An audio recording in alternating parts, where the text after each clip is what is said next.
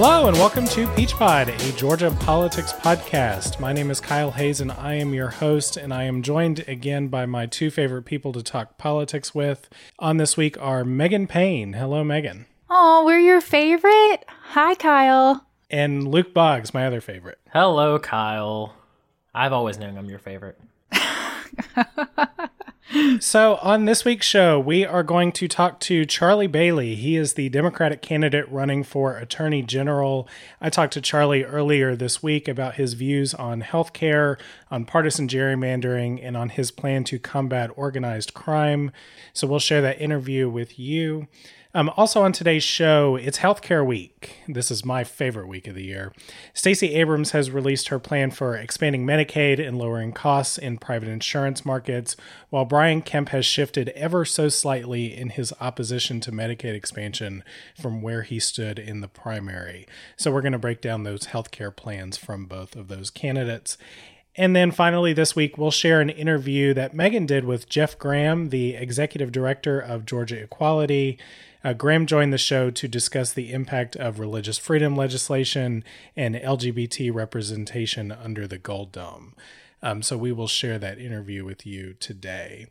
But first, we're going to introduce a new segment at the top of the show where we react to some of the latest stories in the news. It is always the hardest thing that I do every week to try to narrow down the three topics for us to talk about.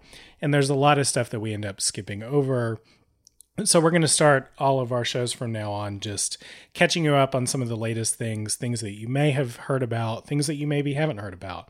Uh, but that is where we will start. Um, so, some of the news from the last week or so. Um, the first thing that we wanted to note was the debate schedule for Brian Kemp and Stacey Abrams has been released. The Atlanta Press Club debate is going to be on October 23rd, and the WSBT WSB TV debate is going to be on November 4th. That is just a couple of days before Election Day on November 6th. And since you probably got your calendar handy at this point, this is also a good time to remind you that the voter registration deadline is going to be on October 9th. Another another piece of news for this week. So late on Monday, Judge Amy Totenberg ruled that the state would not be forced into using paper ballots this fall. This comes despite her opinion in the argument that she wrote, showing significant concerns about Georgia's the security of Georgia's election system, and she really admonished the state officials who focus on election security in the state. In her opinion, she said the state's posture in this litigation and some of the testimony and evidence presented indicated that de- the defendants and state election officials had buried their heads in the sand. This is particularly so in dealing with ramifications from a major data breach at the Center for Election Services at Kennesaw State University and the erasure of the center's server database and a host of serious security vulnerabilities.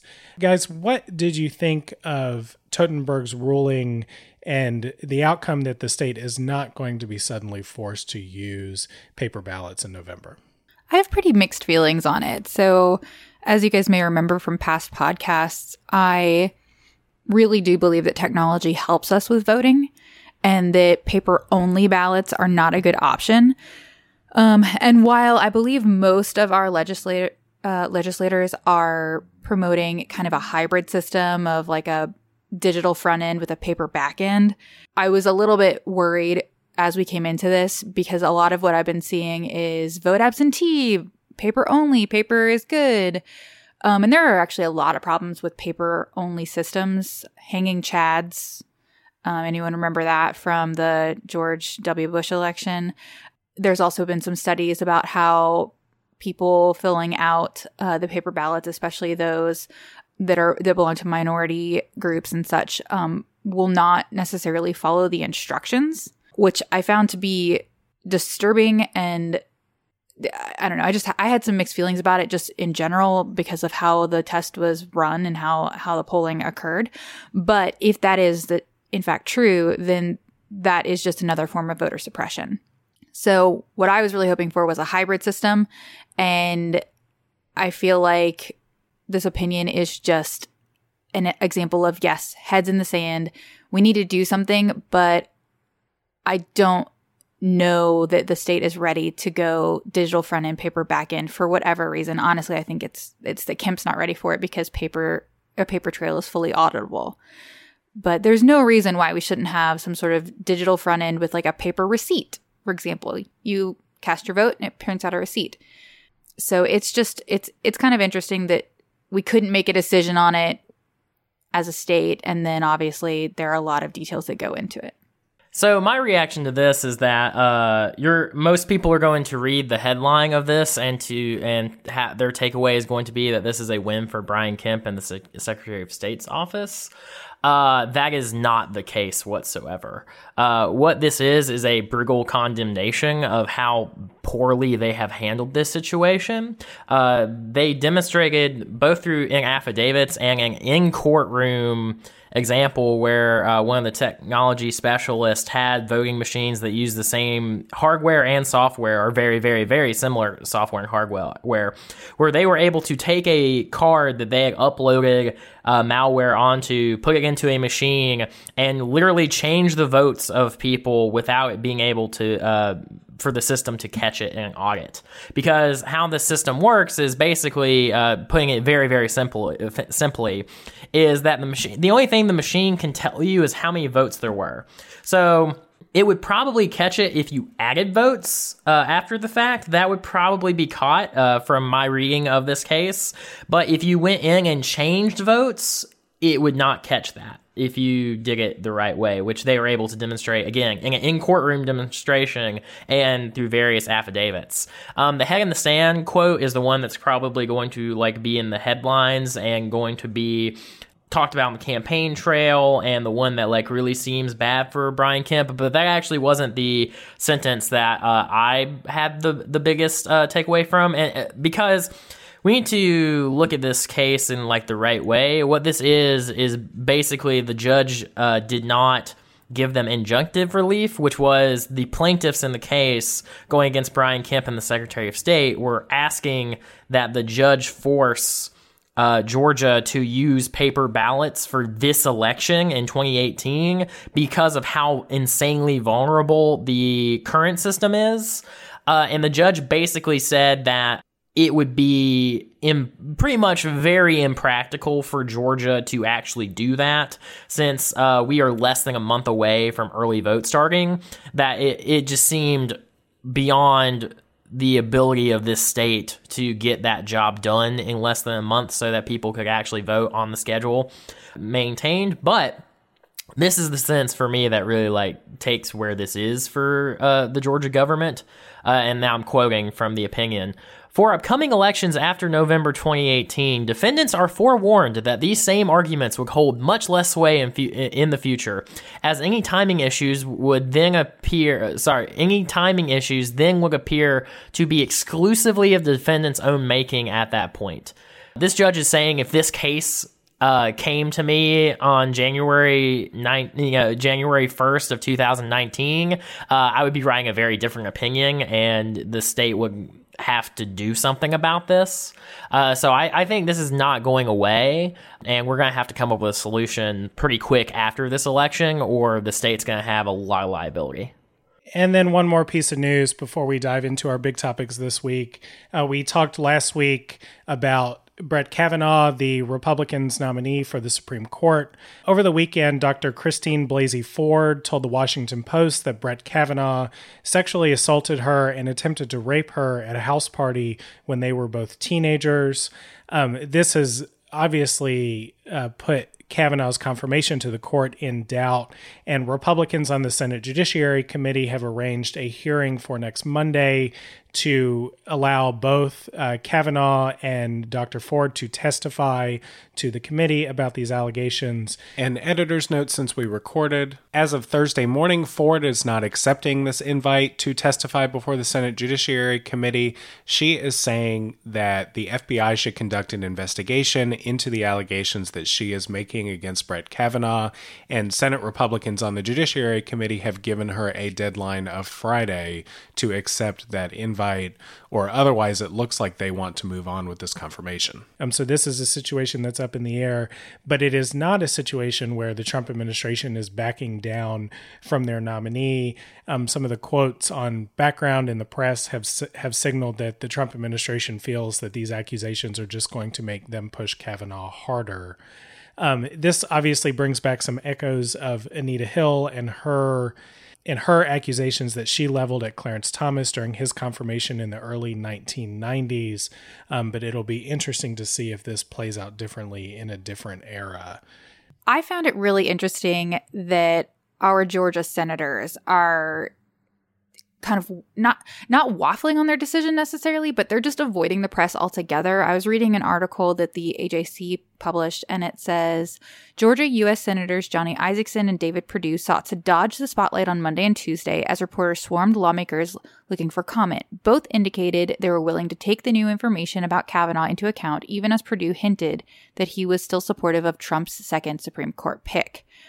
Uh, but what's even more interested is that neither Isakson nor Perdue are members of the Judiciary Committee, so they're not really going to play a, a prominent role. I just, I have a really hard time with the politics around this. Not necessarily the politics, but just the social aspects of it. I'm a firm believer in hashtag believe women.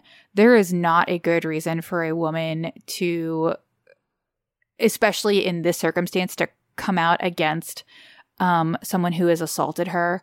It is running her life through the mud. She's having to deal with all kinds of personal issues now for very little, possibly no gain, except for the fact that she just felt like someone had to know. And so all everyone's trying to discredit her by saying that this is part of like a strong arm by the Democrats. It just really, really bothers me. And it bothers me that our two senators from Georgia won't take a step back and listen to his con- listen to their constituents when we're sitting there saying, hey, this isn't okay. It's not okay to have someone who has assaulted women on our highest court in the nation. Yeah, I don't have much to add. I think I think uh, both of you covered it uh, pretty well. Um, from what it sounds like, though, I'm happy to hear that uh, the Senate is going to uh, provide her an opportunity to come before them and have Kavanaugh respond. And I think I think in this situation, until we know more, that's the the best thing that we can do. And hopefully, the truth will come out and a proper response will be uh, given to it. All right. Well, with that, let's dive into our big topics this week. Uh, first, we're going to share with you an interview that I did with Charlie Bailey. He is the Democratic candidate for Attorney General. Here is that interview with Charlie. All right, so now joining us is Charlie Bailey, the Democratic candidate for Attorney General. Uh, Charlie, thank you for joining the show. Oh well, thank you, uh, Kyle, for having having me on. Um, so let's start with uh, just the most important question: Why do you want to be Georgia's next Attorney General? You know, more than any other office, more than any other entity, the Attorney General um, is the person that's supposed to be protecting the people of Georgia. And then if they are harmed, whether that is by an organized crime syndicate, um, you know, a corrupt insurance company or, or special interests, or, you know, political insiders engaged in corruption, whether they're harmed by any of those entities, the attorney general is supposed to be the one standing in between, you know, the hardworking Georgians that are just trying to make sure their kids have a little bit better life than they did and those forces, you know, that are that are arrayed against them. And so I feel that there are a number of areas in which we are not sufficiently protecting the people of Georgia. You know, just a couple in short, you know, right now as we sit here, there's not uh, there's no assistant attorney generals working on organized crime and gangs. There's no assistant attorney generals working on human trafficking. I'm going to build not only um, an organized crime and gang division when, within the attorney general's office uh, to go after these entities at the top of their leadership, but also build a civil rights division for the first time in the state of Georgia. It's 2018. We don't have a civil rights division. Um, in conjunction with that, I will be pushing for a state civil rights bill that protects Georgians um, from discrimination on the basis of race, ethnicity, ethnicity, religion, uh, gender and sex, and sexual orientation. Uh, those are just a couple of things, but uh, you know, as the chief law enforcement official for the state, as the chief lawyer for the people of Georgia, you are tasked with using that great responsibility, I believe, to protect the people and get justice for them, not to protect special in, uh, interests and insiders. Um, so, can you tell us a little bit about your background and what led you to jump into this race?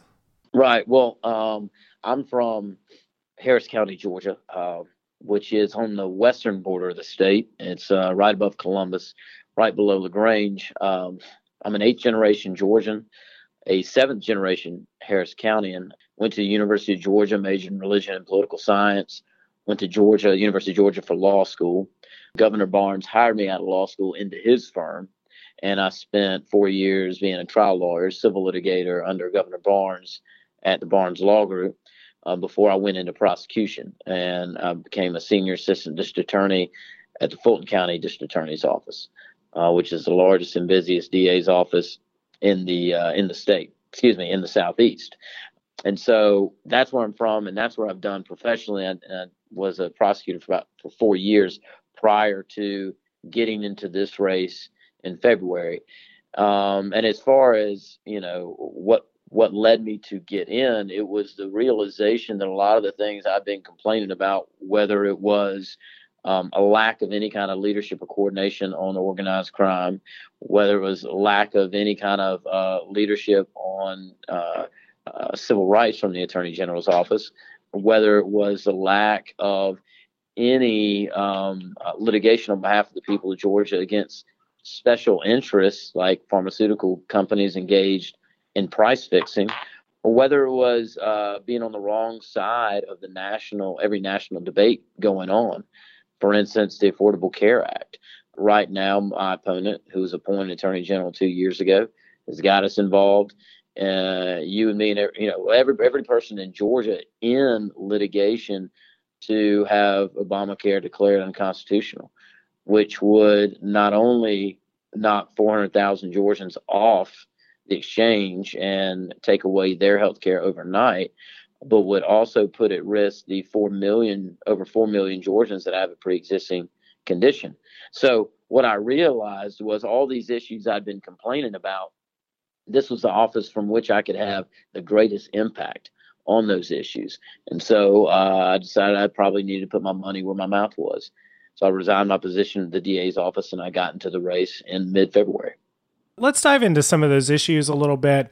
On healthcare, you said um, that you would join other states' attorneys general in suing pharmaceutical companies that deceptively marketed opioids.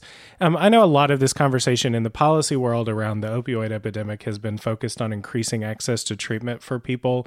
So, why is um, suing pharmaceutical companies important in your view?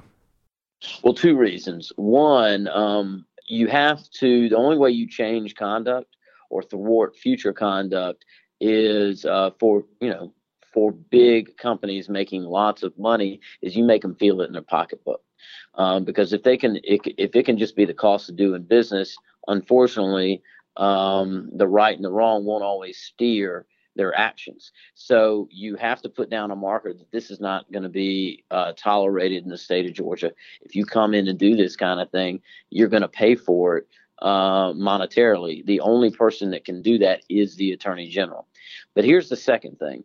When we recover through these suits, because I'm not just talking about one lawsuit, there are multiple manufacturers and distributors that engage in these prices in, in, in the deceptive marketing of these opioids when we recover the hundreds of millions of dollars that are owed back to the people of Georgia that are paying for this public health epidemic, and um, and police and in healthcare and uh, social workers, when we get that money back, because I'm the chief lawyer for the people, I write the settlement agreement. And I determine, and therefore I can determine how that money is spent. That money will be spent to build treatment facilities around this state. Because God forbid you suffer from addiction Lord God forbid you suffer from addiction and you do not have means.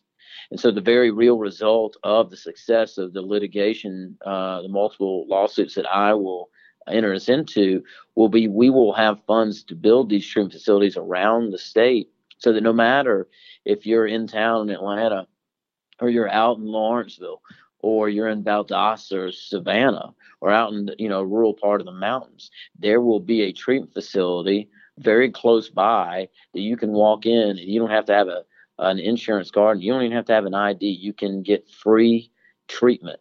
That's the very real hard result because you probably know this is if you talk to public health professionals, everybody says the same thing. They need more funding for treatment. Uh, it, it's just there's no two ways about it. Well, this is a major, major funding source, and the most appropriate folks to pay for these treatment facilities are the folks that caused the crisis in the first place. Um, so to stick with healthcare, you mentioned the lawsuit that Republican attorneys, uh, that over a dozen Republican attorneys general have joined that would that seeks to overturn pre-existing condition requirements in the Affordable Care Act. If you become the state's next attorney general, would you remove Georgia from opposing those uh, requirements under the Affordable Care Act, and there are Democratic attorneys general that are now defending the law in court. Would you move Georgia to the other side to defend that law? On my very first day in office, I will do both those things. I will pull us out of the litigation, and I will um, enter us in um, with the other Democratic attorney generals that are the only ones, by the way, as, as, I'm sure you know, that are standing there in the breach because the federal government has withdrawn its legal support for the position, which means if not for Democratic attorney generals, there would be no legal defense for all those. You know, millions and millions of Americans and over 4 million Georgians that have pre existing conditions. So, yes to both. Yes, I will pull us out on the very first day. Yes, I will put us on the right side of that litigation, defending the rights and the health care of the people of Georgia and not the corrupt insurance companies. So you've hit your opponent for not being proactive enough about gangs in the state of Georgia. Can you describe the extent of the gang problem and, and tell us a little bit more about your proposals to deal with that issue? Right. So what what I think folks may or may not understand is what gangs and organized crime is is people a group of people organizing and working together to make money off illicit activity. That's all it is. So w- whether you're talking about drug trafficking whether you're talking about carjacking rings whether you're talking about burglary rings whether you're talking about human trafficking this is all illicit activity that makes money for someone. And not making money for us it's making money for the leaders of those organized crime syndicates. So the uh, percentage of crime that is organized crime um, is extremely high and it's under and it's underreported. I know that because I have, I mean, I was a senior assistant district attorney in the gang unit in Fulton County. Like I said, the largest and busiest DA's office in the Southeast these and all these things are connected. We just talked about the opioid crisis. Well, it doesn't take long for someone to be uh, hooked on opioids before they figure out that heroin is a twelfth of the cost. The fentanyl is a fiftieth of the cost, and so then they start getting those drugs. Where are they getting those from? They're getting them from the gangs and organized crime syndicates, um, and it is not um, relegated to any uh, ethnicity or race or neighborhood or part of the state. I've got sheriffs from across the state that have endorsed me. And in the rural parts of uh, Georgia, when they have a um, drug trafficking ring going on, where they're coming from somewhere, and so they have their links to um, some gang in Savannah or a gang in Augusta or a gang in Atlanta, and all this, all this is connected. Um, you know, I've sat in the living rooms of the families of the victims of gang violence, but I've also sat in the living rooms of the families of the defendants that I am prosecuting because the victims of this gang violence and organized crime it's not only the people that suffer from addiction from the poison they spread in the streets. It's not only the people that are the victims of the carjackings. It's not only the people that are victims of the executions and the violence in our streets. It's the it's the young people that these organized crime syndicates prey on to pull out of schools and pull out of neighborhoods, pull them into the gangs, and then they get them to do the dirty work. And the only way, the only place that leads and you talk to any gang detective or you know any investigator that's worked on this, any prosecutor, the only place that leads is to prison or the coffin. And so, um, what we're going to do is first we're going to do something. You know, like I stated before, there's not one assistant attorney general working on this. I don't know how you can stand before the people of Georgia and say, you should hire me as your top prosecutor and you're nowhere on this issue. So when we form this organized crime and gang division, I'm going to stock it with the best uh, gang detectives and prosecutors in the southeast, and we're going to identify identify the five, ten most violent gangs and organized crime syndicates operating in our state, and we're going to systematically break them down. And let me say, and this has been a long answer to your question. Let me say this: I'm not Pollyannish about this. I fully understand uh, you're never going to completely eradicate organized crime, no more than you're going to eradicate sin. Okay. But that is not an excuse for doing nothing. We have to be working in the right direction, and we can save hundreds and thousands of lives by being proactive on this and by going after and breaking up these organized crime syndicates at the top. Because what that's going to do is that's going to frustrate their ability to move their money around.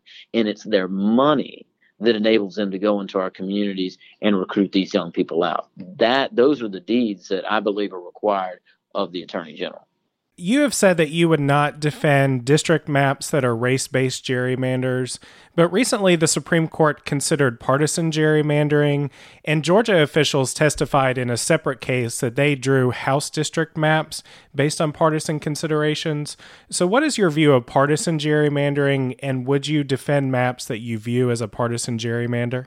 I believe partisan gerrymandering is unconstitutional under the Equal Protection Clause. I was disappointed with the Supreme Court's rulings this summer on that. They had an opportunity on the case out of Wisconsin um, to really strike a blow for the people of Georgia and democracy, and they uh, they averred on that.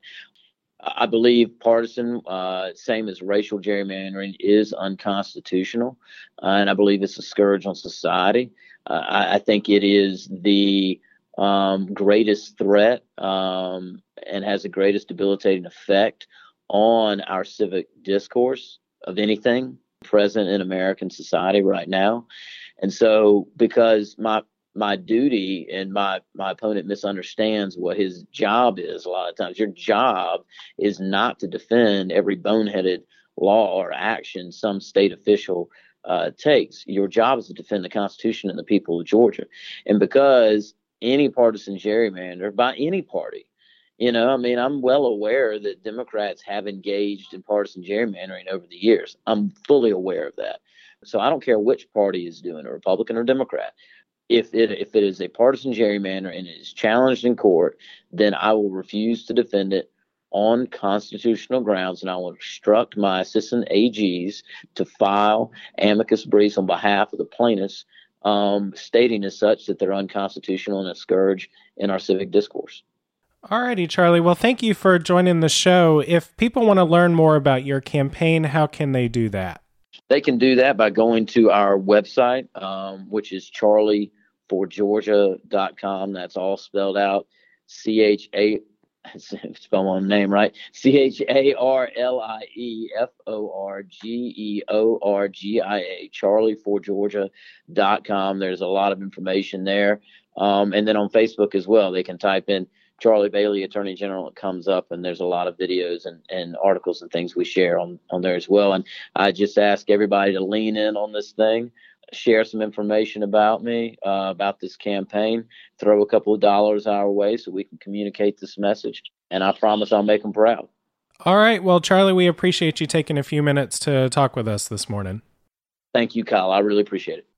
All right. Well, thank you to Charlie for joining the show. Let's move on to our second topic this week.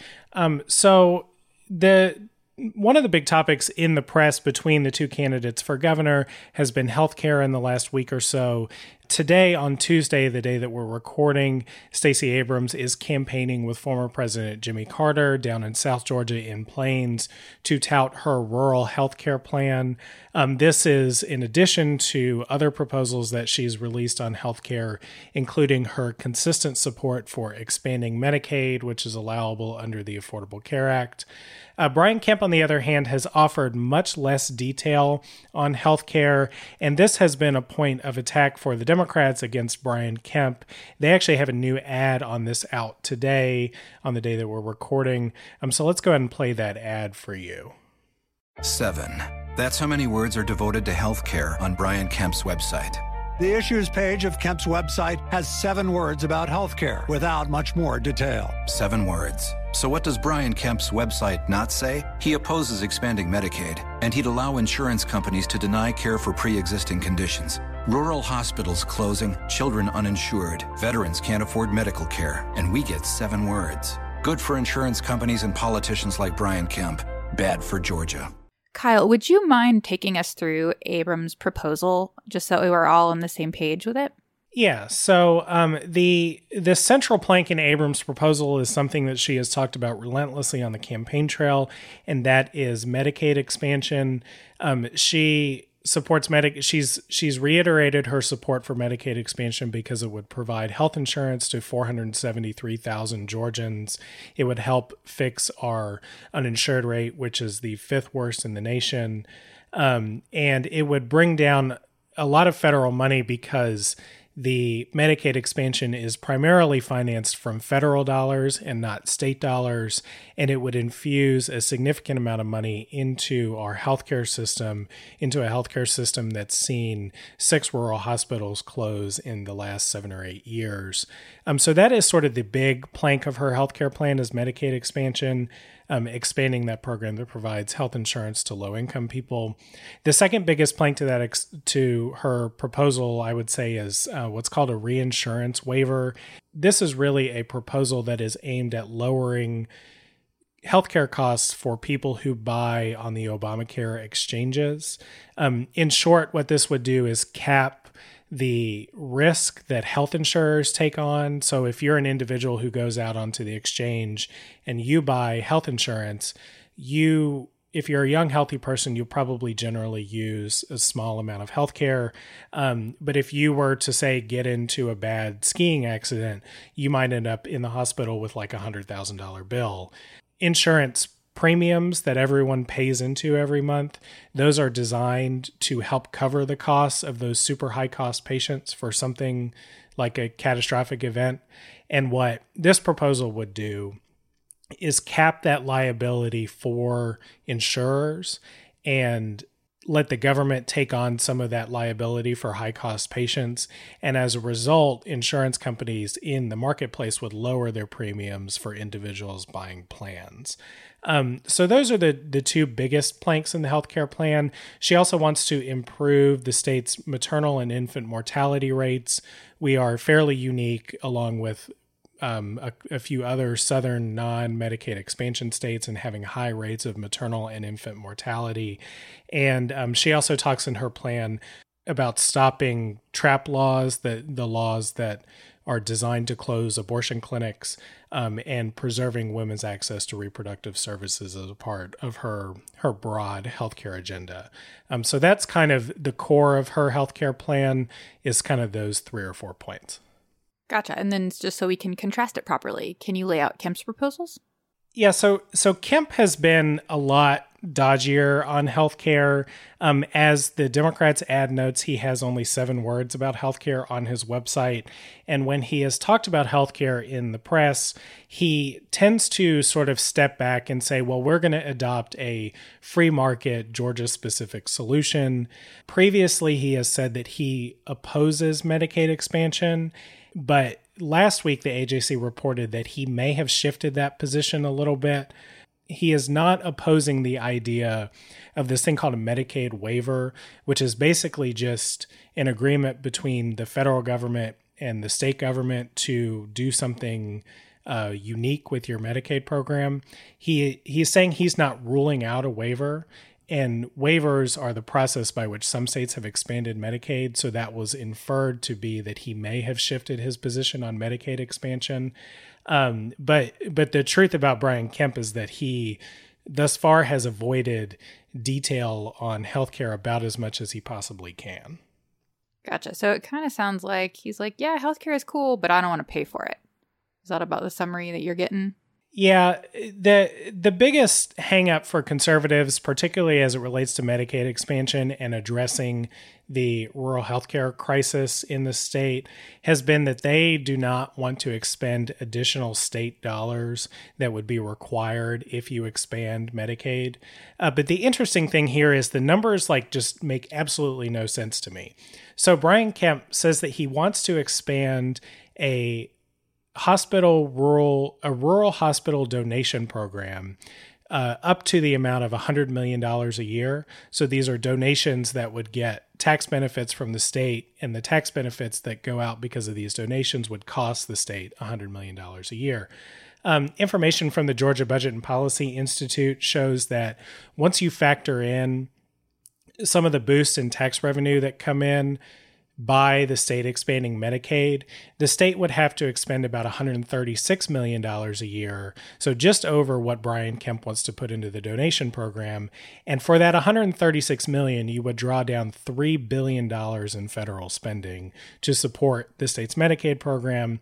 And most importantly, to give people health coverage the the rural hospital tax credit that was created by Geoff Duncan, the lieutenant governor candidate, and which Brian Kemp wants to expand, it crucially does not give anyone health insurance coverage. It helps offset some costs for hospitals. Um, it's aimed at trying to keep them open, but it does not connect any single Georgian to greater access to health care. And so that I think when you're comparing the plans between these two candidates, Stacey Abrams is really committed to giving people access to health care. And Brian Kemp uh, was criticized today by former President Carter for his claim that he would bring health he would bring access to health care to rural Georgia by bringing jobs to rural Georgia. And that completely a it completely misunderstands the economic development problems in rural Georgia. And it does not ensure that people of of of modest means in the state are going to be able to access health care to now that we've kind of dispatched with some of the the wonky details, what do you guys think about either of these proposals or or the politics of healthcare? Healthcare is something that Democrats were really afraid to run on after Obamacare, after the Affordable Care Act. They would you know very quickly pivot in congressional races and state races they would pivot to anything else so that they did not have to discuss health care and republicans hammered them away on it for years. And now it seems like the issue has completely flipped where republicans do not want to talk about health care at all. And democrats even as conservative as joe manchin a senate candidate up in west virginia are um, he's got an ad out where he shoots through the text of a lawsuit uh, that Republican attorneys general are working on right now that would undermine the Affordable Care Act and, and seek to deem the whole law unconstitutional. Um, so, what do you think about where the politics of healthcare have landed? I think Joe Manchin loves to shoot bills. He does. It's in, it's interesting because you're kind of you're kind of hitting on two completely different things. Because my first reaction to uh, Abrams's proposal is it is fairly practical um, and Abrams isn't really going beyond that. Uh, I I would admit I'm a little bit surprised by that. I would have thought that Abrams might have uh, pushed for something a little bit uh, harder. Um, but I think as far as being a policy decision that uh, Republicans wouldn't immediately scream no to if we do have a Democratic uh, governor in Georgia uh, come 2019, and we uh, pick up some seats in the state house and state senate. Uh, I think this is a viable plan and definitely a good uh, starting position. So I'm happy to see that. Uh, and then as the you know conve- complete reversal on healthcare politics and who feels confident in campaigning on it, I think that really just like shows a mistake of strategy both by the Democrats and the Republicans in the sense that Democrats in 2010 and 2014 really felt like they should run away from the issue of healthcare and that that would somehow protect them by um, hiding in the corner as Republicans made really strong arguments against what they had done.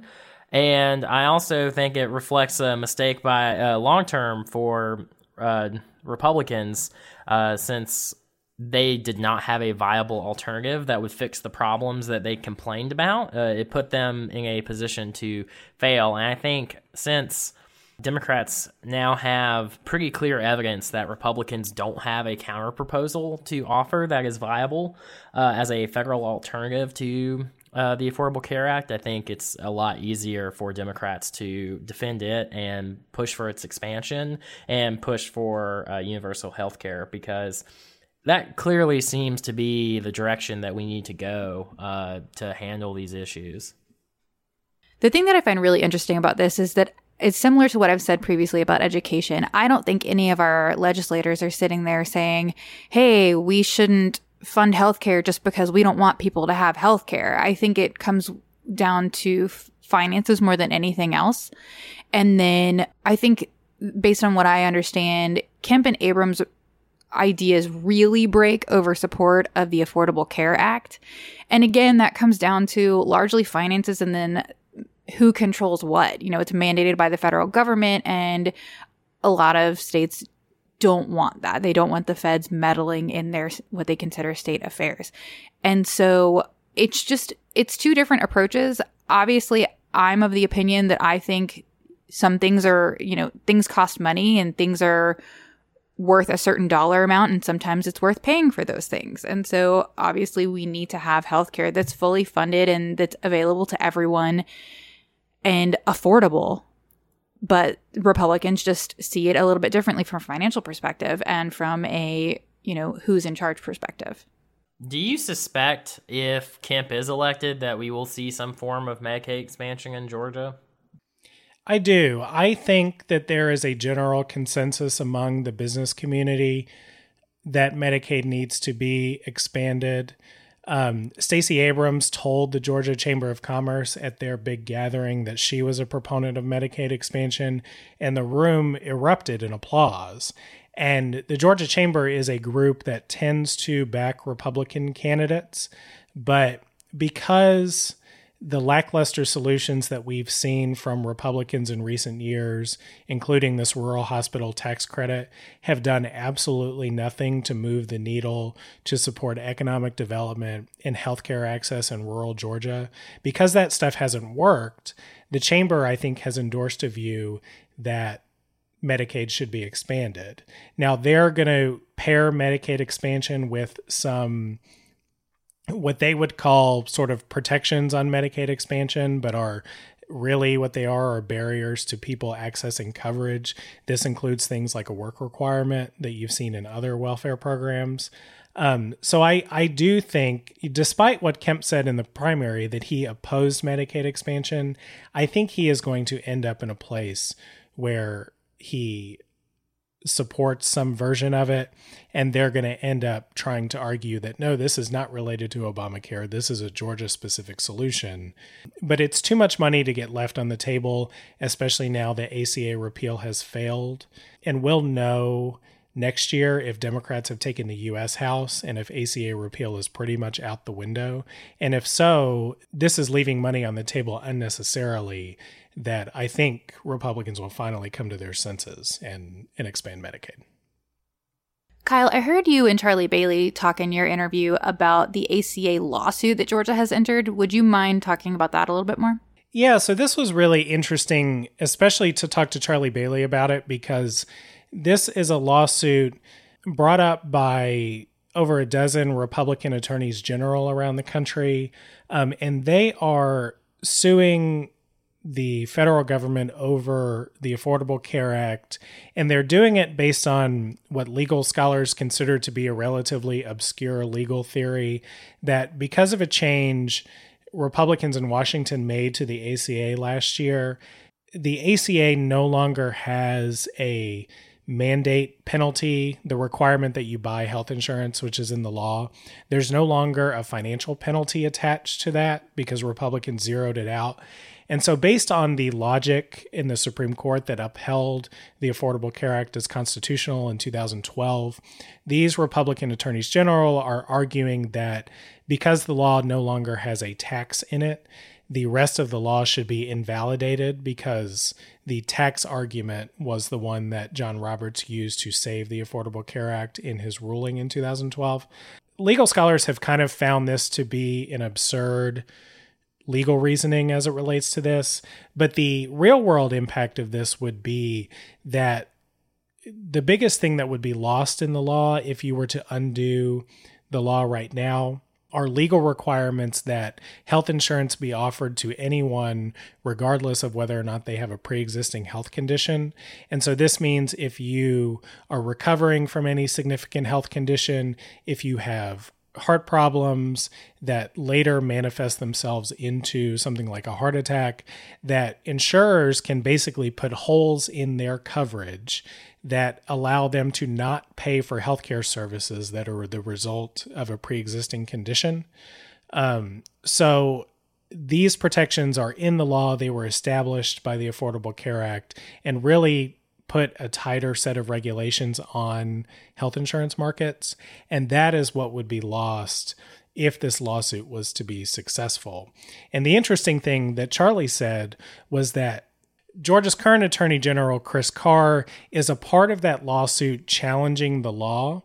And what an Attorney General, Charlie Bailey, would do is he would remove Georgia from opposition in that case and move them to the side of supporting the law, which would put Georgia and a few other states with Democratic attorney generals up against the states with Republican attorney generals and up against the federal government, up against the Trump administration, who's taken the really unusual step of no longer defending a law that is still on the books. Um, so that is something that I think is really substantive and in a really sharp position from him in this race. Um, and it highlights what the state would lose if the Republican attorneys general are successful in nullifying the Affordable Care Act. All right, so we'll we'll wrap that discussion there. Um, I could do this for hours, but I know you all have lives you would like to lead. Um, but let's transition to our final topic. And Megan, our final topic is an interview that you did with Jeff Graham from Georgia Equality. Could you tell us a little bit about this interview and then we'll get it started? Sure. So, Jeff is the executive director of Georgia Equality, which is an organization that works to advance fairness, safety, and opportunity for gay, lesbian, bisexual, and transgender communities throughout Georgia. He's been involved with LGBT politics and issues since, uh, I believe, the 1980s, and he's received a number of awards for his amazing and tireless work. Um, he and Georgia Equality are definitely beacons of hope for the LGBT community, and we're so grateful that we're able to have him on our show. All right. So, with that, here are Megan and Jeff. Hey, Jeff. It's so great to have you on. Welcome to the show.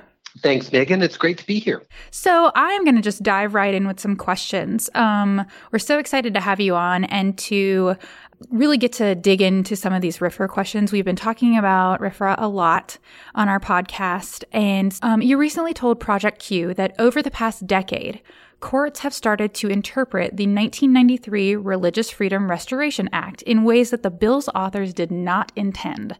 Can you give examples of that shift and examples of how the shift impacts LGBT people?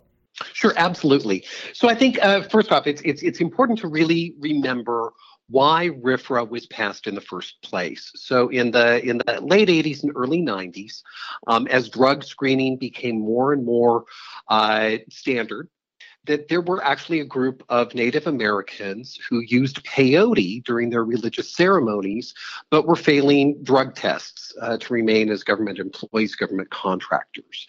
Um, and so uh, the the Supreme Court had originally said, you know, that uh, that this was kind of a gray area of the law, and that's why Congress uh, was instructed to step in and uh, set up uh, the Religious Freedom Restoration Act uh, to ensure that folks, uh, primarily with uh, minority religious views at the time, were not burdened by government overreach into their religious practices. Um, I, many folks uh, across the aisle, uh, across the political spectrum, worked diligently over several years to draft the federal RFRA and have it signed into law uh, by President Clinton in 1993 there's a, a, bit of a history to, to how that has been used over the, the last few years.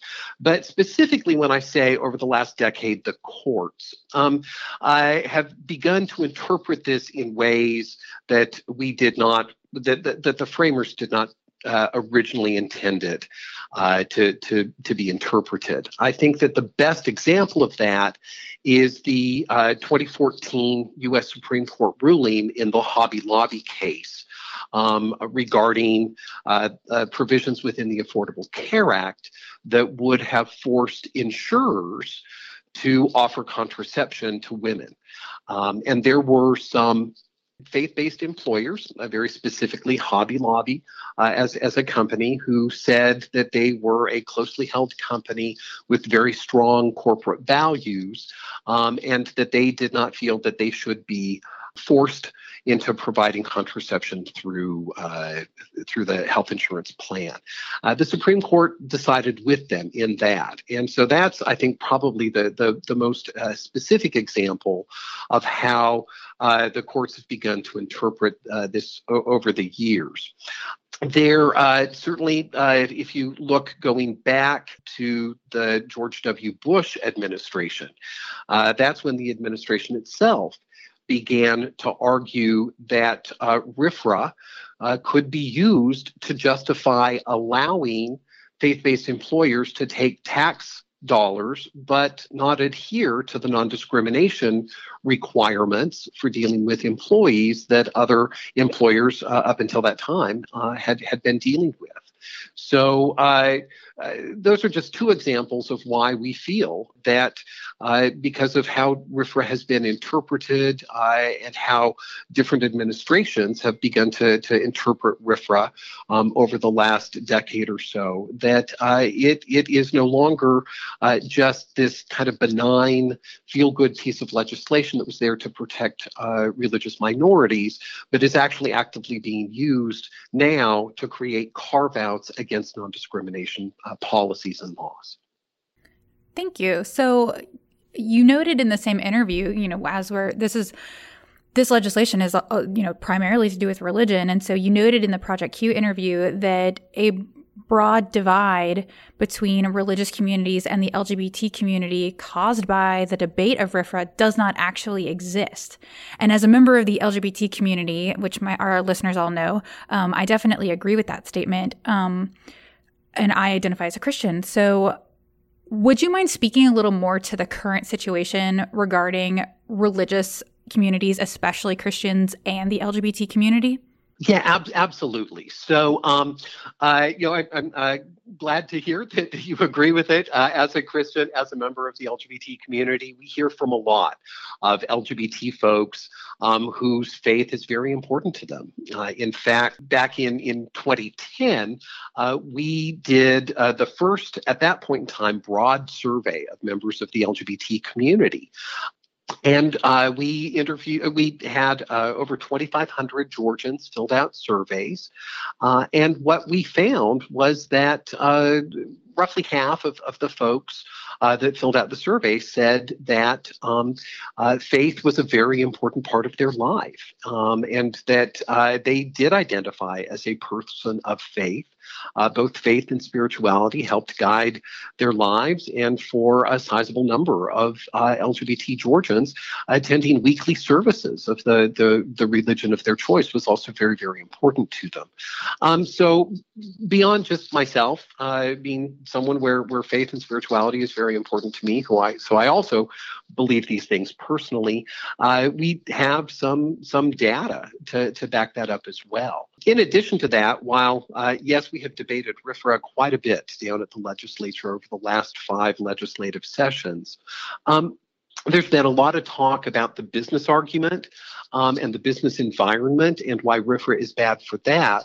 But what often gets lost in those arguments is that uh, we have developed a network of over 300 clergy uh, members and faith leaders, primarily from Christian and Jewish faith traditions, who have joined our network to actively speak out against uh, RFRA and the potential harms that it would cause. So, frankly, we have had uh, representatives of uh, all of the uh, major Jewish faith traditions, and within the Christian traditions, we have had members of almost every uh, Protestant faith that's out there. And then I, I, do think that it should be noted that uh, the Catholic Church so far has remained neutral uh, in these efforts here in Georgia to pass a RFRA. And so uh, it has been uh, a debate that has primarily centered around some independent evangelicals and members of the Southern Baptist Convention. And certainly we want to respect all people and their ability to, to believe as they want, to worship as they want, uh, to have the faith tradition that is important to them. Uh, we totally agree that that is a, a founding principle of our country, and we want to make sure that that is there. But uh, so often in the media, especially a lot of mainstream media, there's just this broad discussion that makes it appear as though LGBT issues and faith issues are always in opposition. And we know that that is just not the reality for the vast majority of people's lives. Um, we even know that uh, for a lot of folks uh, that, that may support RFRA, even they don't actually want to have harm come uh, to other folks in, in the name of, of religion. And so it, it has been part of our very intentional efforts over the last few years to make sure that the voices of people of faith get heard in this debate, as well as the voice of the LGBT community and the business community. Yes, that that would be amazing. I wish that we could do more to kind of kill this myth that you know, LGBT issues and religious issues are always in opposition, as you said, because that, as you also said, that's just absolutely not the case. And I, I wish there were a way to drive that home to the people that need to hear it in, better and in more ways. So I'm sure we're trying. right. Well, I, I know you guys are working on it, and I wish that there was just like a magic pill that I personally could use to essentially be like, okay, now believe me when I say this to you. But you know that that's just not how that works. So, um, do you think that RFRA speaks on the question of whether a private business owner would have legal protection to refuse service either to an LGBT person or to refuse service in same-sex weddings? And you know, just to kind of extend that, if a governor Brian Kemp signed a state level RFRA, do you think that would protect refusal of service in the state? Um, we, we, we do believe that it would. And, and the reason why we, we do feel that a RFRA, even if it could be modeled very, very closely to the federal RFRA, one of the unique challenges here in Georgia, um, and a lot of people get surprised when I say this, but I guarantee you, uh, hold me accountable. You can double check me on this one. Um, Georgia is one of just a handful of handful of states that has no broad civil rights law period. I'm not talking about protections for the LGBT community. I'm talking about protections for the traditionally protected categories of race, color, national origin, uh, sex, age, disability status, veteran status that are covered under other state level non discrimination or civil rights laws. In fact, Georgia, along with Alabama and Mississippi, is one of only three states that has no state employment law whatsoever, and one of only five states that has no public accommodations law period. And so, in your specific example of a business refusing to provide services to a same sex couple or to a member of the LGBT community, that's what falls under the public accommodations laws. Uh, Title II of the federal 1964 Civil Rights Act. There are provisions, of course, within the Americans with Disabilities Act, which is a, a type of federal civil rights act for people with disabilities, uh, that talk very heavily about uh, public accommodations. Um, Georgia doesn't have that in state law. And so if we were to sign into law a RFRA, automatically the scales get tipped in favor of the business owner because there's nothing there to balance it. That is why, uh, in an effort to find some common ground and compromise, we have said for the last couple of years that we really think this debate should be focused more on how do we pass a comprehensive and inclusive state civil rights law that would include religion as a protected category, but would also include sexual orientation and gender identity as protected categories. That then provides clear guidance to our state courts that if there is a conflict about who's who is being discriminated and why that discrimination is happening the motivation for it, and how that discrimination is, is, is impacting someone's lives, the courts could then weigh in on the, the merits of the case. Without that sort of balance, it's automatically going to be tipped in favor of the business owner wanting to withhold services. Then, of course, I think that the, the point around weddings, uh, this is certainly uh, uh, as I'm sure uh, many of your listeners can can appreciate if they've been paying attention to it, the definition of what actually is a wedding service, what exactly is a wedding ceremony, frankly, is in flux right now. Um, I think all of us agree that uh, a religious ceremony where two people are wed is a, a sacred rite in, in many faith traditions. And so the First Amendment is, is very clear on that. Existing precedence is very clear. A member of the clergy would never be forced to marry someone that he or she did not want to. Uh, a church, a synagogue, some other holy place should never be used uh, in a way that that the congregation or the parishioners did not want to see it used. So, so uh, uh, you know, churches, synagogues, clergy, they're already protected and they don't need a RFRA to do the additional protections there.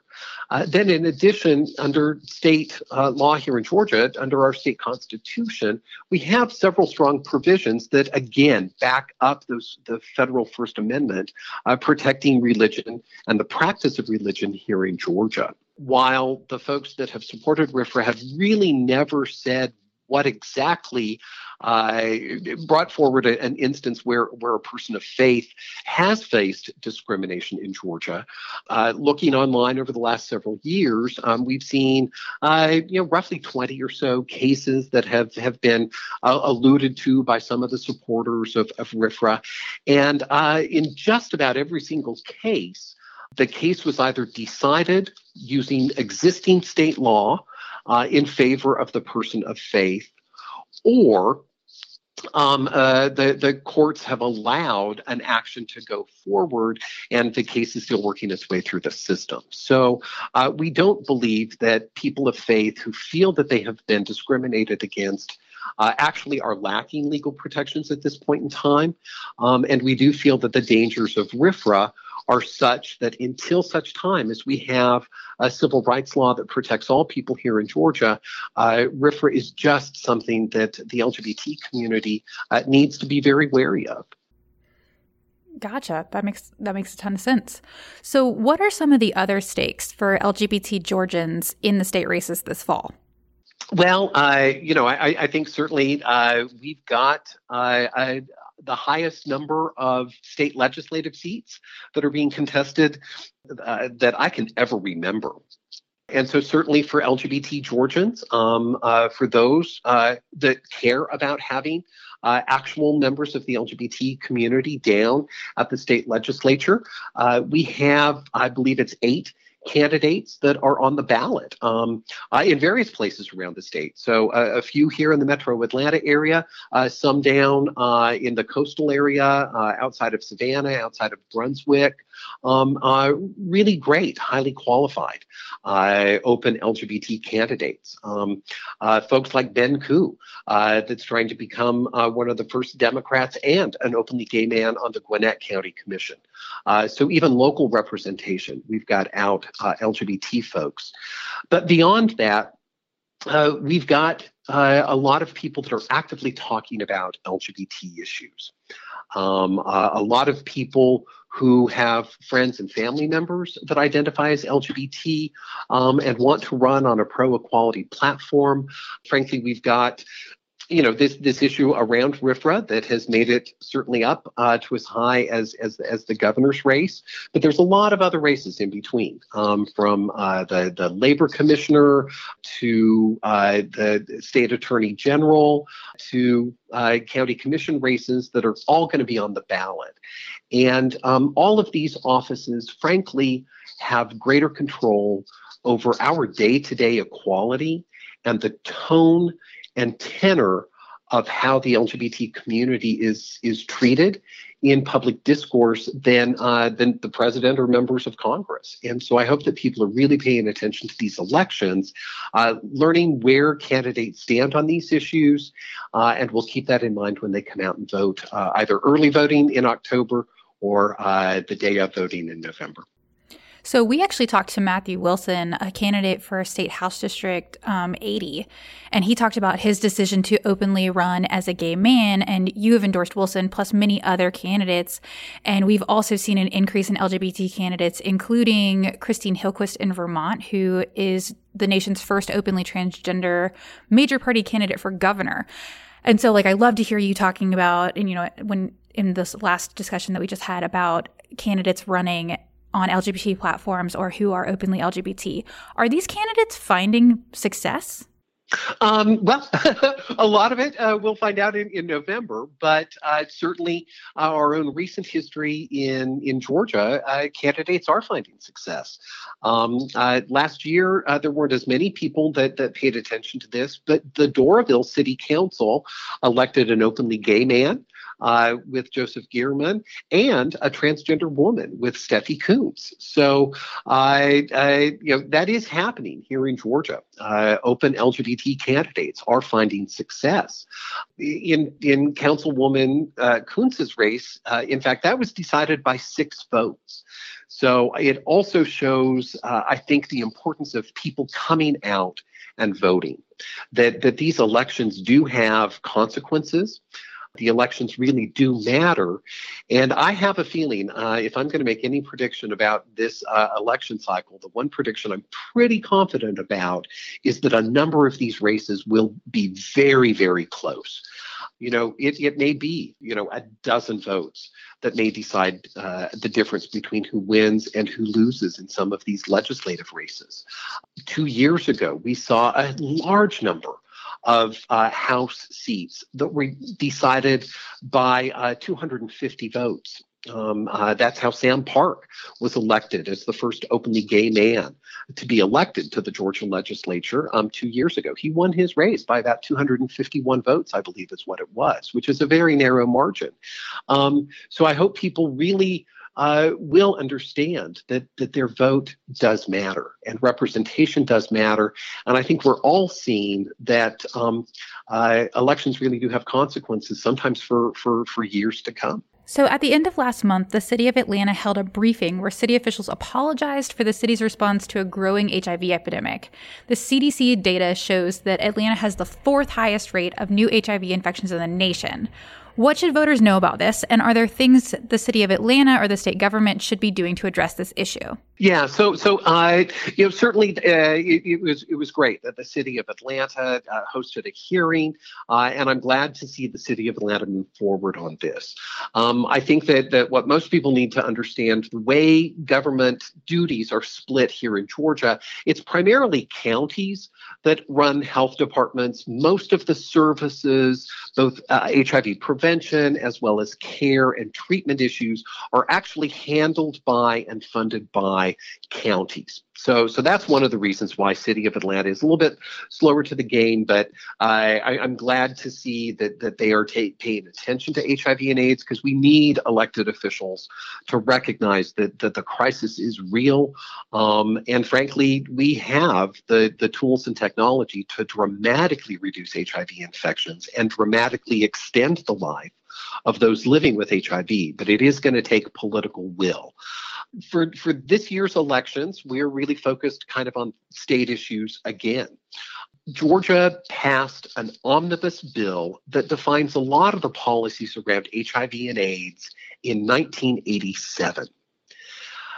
The what we know about the epidemic and the people living with HIV in 2018 is dramatically different from what it was in 1987.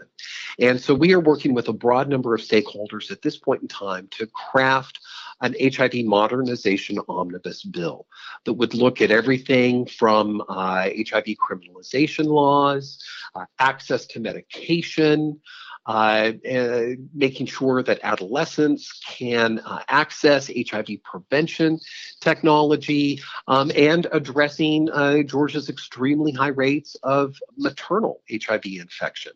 The policies throughout the state of Georgia really need to be looked at, and we are hoping to build support that in 2019 we can pass bipartisan legislation that will modernize all of our policies, um, or at least a large number of, of some of the most critical policies, so they're reflective of the epidemic and our ability to fight it in 2018 as opposed to being stuck in 1987. That's great. That would I would I would love to see that happen.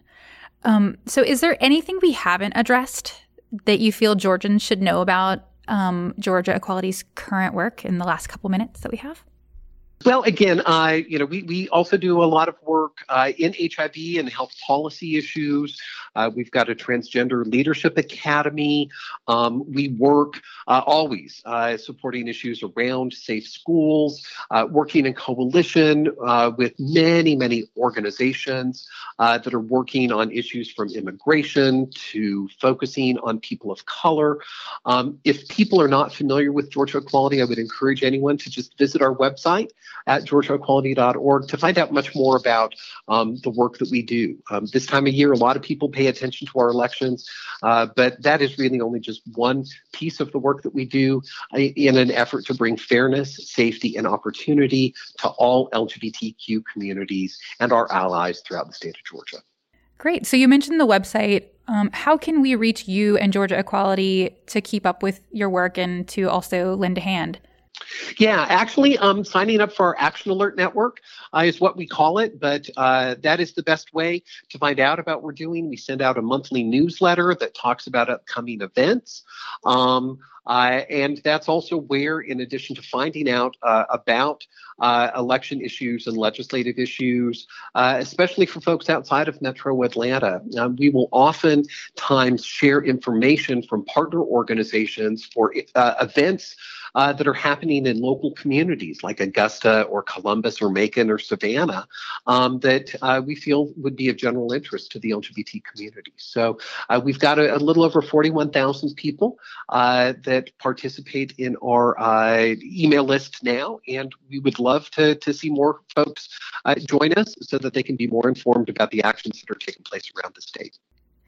Thank you so much, Jeff, for coming on the show and for all of your hard work. I know that I'm a member of the uh, or a recipient of the action list and love hearing about what you guys are up to. Um, thank you so much for coming on. Thanks, Megan. I definitely appreciate it. All right, so Megan, thank you for that for doing that wonderful interview with uh, Jeff Graham. Thanks for allowing me to do it, Kyle. It was a pleasure. And so with that, I think we are going to wrap it for the week. Um, so Megan, thanks again for joining us. Thanks, guys. Great to talk to you guys as always. And Luke, thanks as always. Always happy to be here. And listeners, if you're still here, we appreciate you hanging with us through a long episode. There was lots to talk about today. We had lots to share with you. Uh, but for that, we are going to leave it there and we will talk to y'all next week. That's our show for the week. If you like what you heard, share the show with a friend and go over to iTunes and give us a rating or a review. It really helps other people find our show. We'll be back with another episode of Peach Pod next week. Until then, take care, y'all.